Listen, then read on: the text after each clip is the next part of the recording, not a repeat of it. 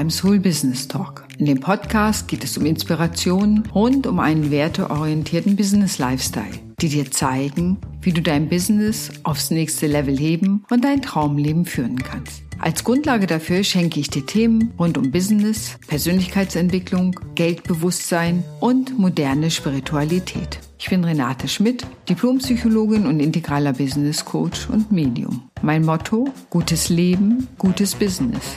Ich wünsche dir viel Spaß beim Hören des Podcasts.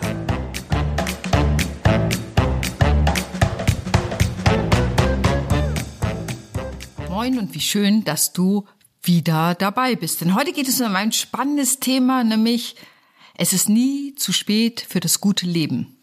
Jetzt denkst du, was redet die da? Ein gutes Leben habe ich ja oder auch vielleicht nicht. Und ich möchte die Geschichte eines Mannes erzählen. Ich nenne ihn einfach mal Thomas. Er ist 40 Jahre alt und ja, er geht noch jeden Tag zur Arbeit. Und ich habe ihn kennengelernt, er war gerade geschieden, hatte noch zwei Kinder. Die Frau blieb im Haus zurück, das er weiter abbezahlte.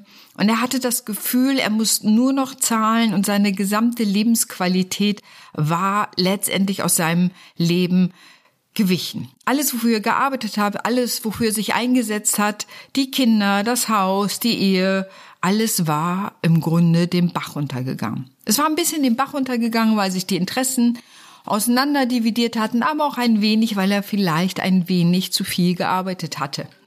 Und die klassische Trennung, einer arbeitet, der andere ist zu Hause, ist in dieser Beziehung am Ende nicht so gut ausgegangen, wie man sich das auch wünschen könnte und wie es natürlich auch passieren kann.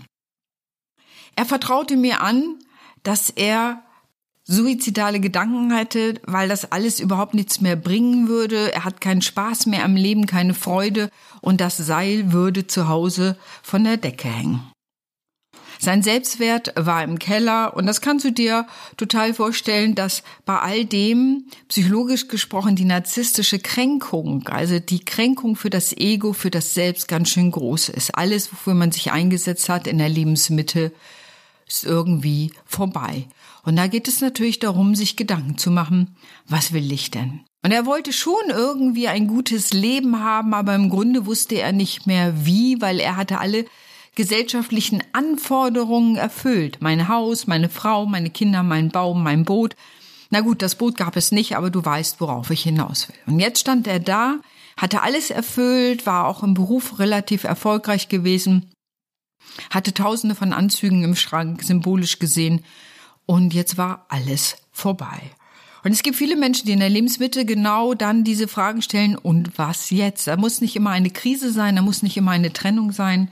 Da muss nicht immer eine Scheidung im Raum stehen und dennoch stellt sich ja die Frage, was jetzt? Der Kontakt zu den Kindern war, nun sagen wir mal vorsichtig, mäßig und das hat sich dann natürlich auch gegenseitig bedingt. Wenn der Vater schlecht drauf ist, wollen die Kinder nicht kommen. Und wenn man nicht mehr weiß, was man mit den Kindern anfangen kann, will man vielleicht sie auch nicht mehr so häufig sehen. Er hatte schon den Wunsch, ein gutes Leben zu haben. Und das war einer der Gründe, warum wir zusammen gearbeitet haben, das gute Leben zu haben, ohne eine Vorstellung davon, wie das aussehen könnte. Das Leben ist schön, das würde er heute sagen, das kann ich dir schon mal verraten. Und wie ist er überhaupt dahin gekommen? Wir haben geguckt, was sind seine Ressourcen. Und das war ganz definitiv Musik und selber auch Musik zu machen. Und da haben wir dran gearbeitet, dass er da wieder anknüpft und sich eben auch andere Menschen sucht, mit denen er gemeinsam Musik machen kann. Sport war ihm wichtig, also körperliche Betätigung. Und da sind wir im Grunde auch bei einer Balance im Leben. Das heißt, wir brauchen irgendwie ein Hobby, eine Tätigkeit, die nichts mit der Arbeit zu tun hat. Wir müssen etwas für den Körper tun, damit der Schlaf gut ist, damit die psychische Ausgeglichenheit da ist. Und das kann auch Sport sein, es können auch Entspannungsverfahren sein, was immer dir Spaß macht. Sinnvolle Arbeit gehört dazu und natürlich Beziehungen, also Familie und Freunde. Und wenn an allen Ecken und Kanten das kriselt, kannst du dir vorstellen, dass du dann aus der Balance kommst. Und so haben wir im Grunde an diesen vier Ecken erarbeitet. Was für, ist für ihn sinnvolle Arbeit? Ja, was ist das überhaupt, sinnvolle Arbeit? Denn, wie du dir vorstellen kannst, ist alle Energie da reingeflossen, weil ja auch nichts anderes mehr da war. Und damit kam es auch dort noch zu einer Überarbeitung, die aber nicht unbedingt zum Erfolg führte. Es ist immer wichtig, sich anzuschauen, was kann ich aufbauen, wo habe ich Lust zu und da auch wirklich wieder der Lust zu folgen, dahin zu kommen. Ich denke, es braucht nach einer Trennung oder in einer Krise eine angemessene Zeit der Trauer.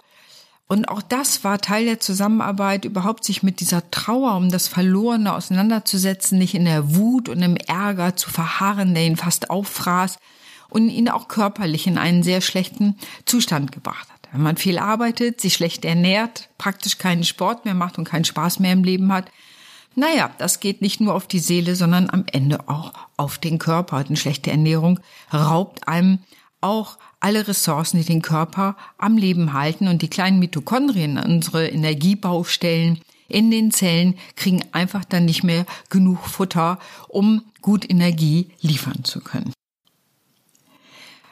Es ging viel darum, erstmal zu betrauern, was verloren ist und überhaupt wieder dahin fühlen zu können, was man eigentlich möchte, was er eigentlich möchte. Und es ging um Stressreduktion. Dadurch veränderte sich seine Wahrnehmung. Er hatte im Grunde nur noch sich im Fokus, sich und sein Leid, was nachvollziehbar ist. Und so erweiterte sich die Wahrnehmung wieder für andere und er konnte besser wahrnehmen, was andere können und wollen und brauchen.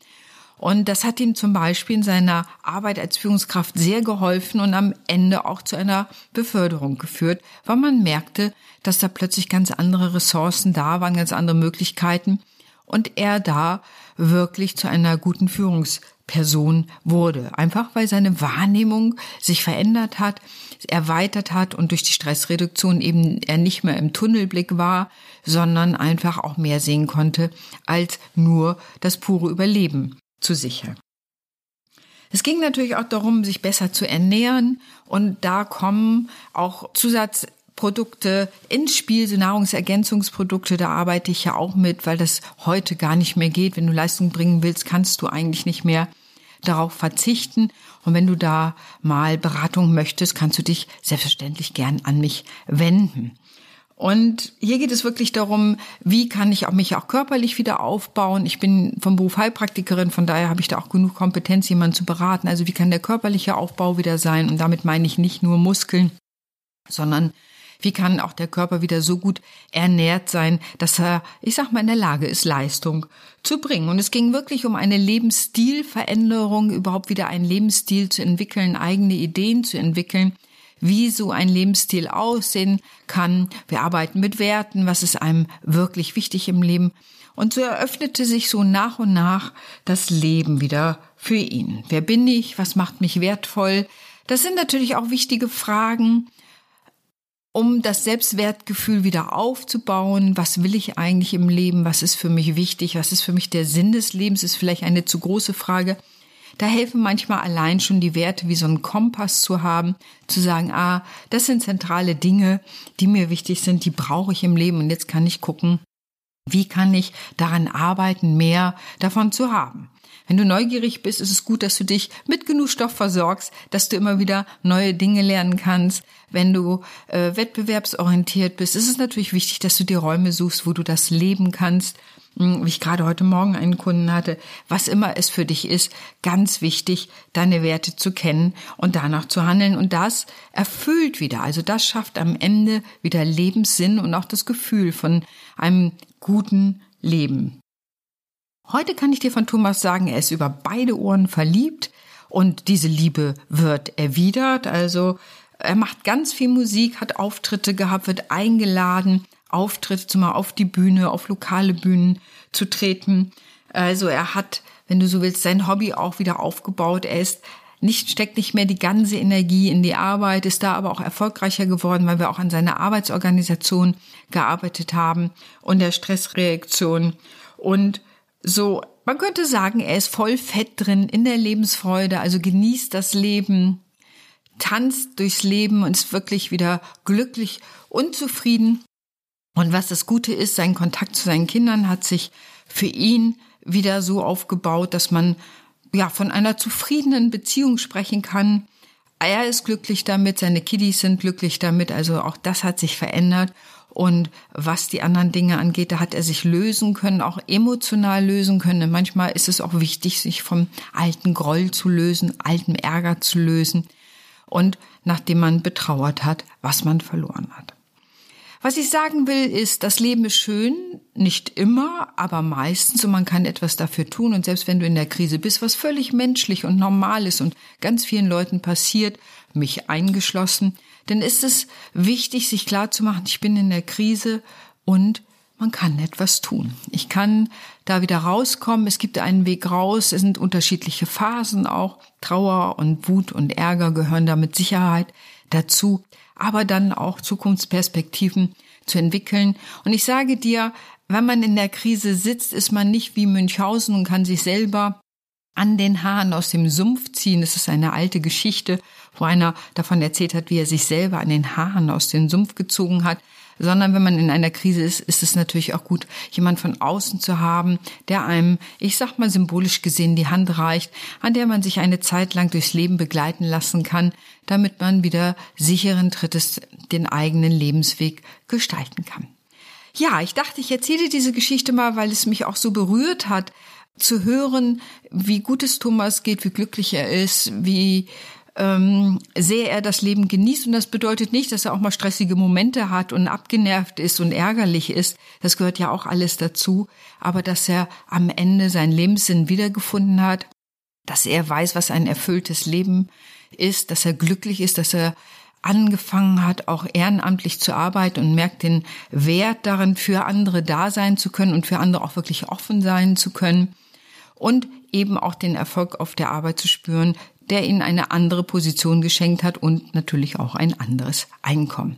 Das gute Leben und gute Business ist ja mein Motto, das gehört für mich dazu. Und ich begleite viele Menschen eben, wenn sie in Krisen sind, auf der einen oder anderen Art und Weise da wieder heraus. Und von daher dachte ich, ich erzähle dir heute mal von Thomas, weil mich das ehrlich gesagt so erfreut und so begeistert hat, so seine Lebensfreude zu sehen, zu spüren, davon zu hören, das mitzubekommen und eben zu sehen, im Vergleich, wie ich ihn am Anfang erlebt habe und wie er heute, ich sag mal, drauf ist. Es ist so ein Unterschied und so ein Glück. Ähm, ja, und diese Freude wollte ich mit diesem Podcast einfach mal mit dir teilen. In diesem Sinne, danke, dass du zugehört hast. Und wenn es dir vielleicht ähnlich gibt, gib nicht auf, es gibt Hilfe. Du kannst, aus vielen kann man herauskommen, aus vielen wirklich auch kritischen Situationen. Das kann ich dir aus den vielfältigen Gesprächen, die ich mit Menschen gehabt habe, ganz sicher sagen. Und wenn du Menschen kennst, die Hilfe brauchen, kennst du jetzt jemanden, der sich damit auskennt? In diesem Sinne wünsche ich dir einen wundervollen Tag und sag bis zum nächsten Mal. Deine Renate.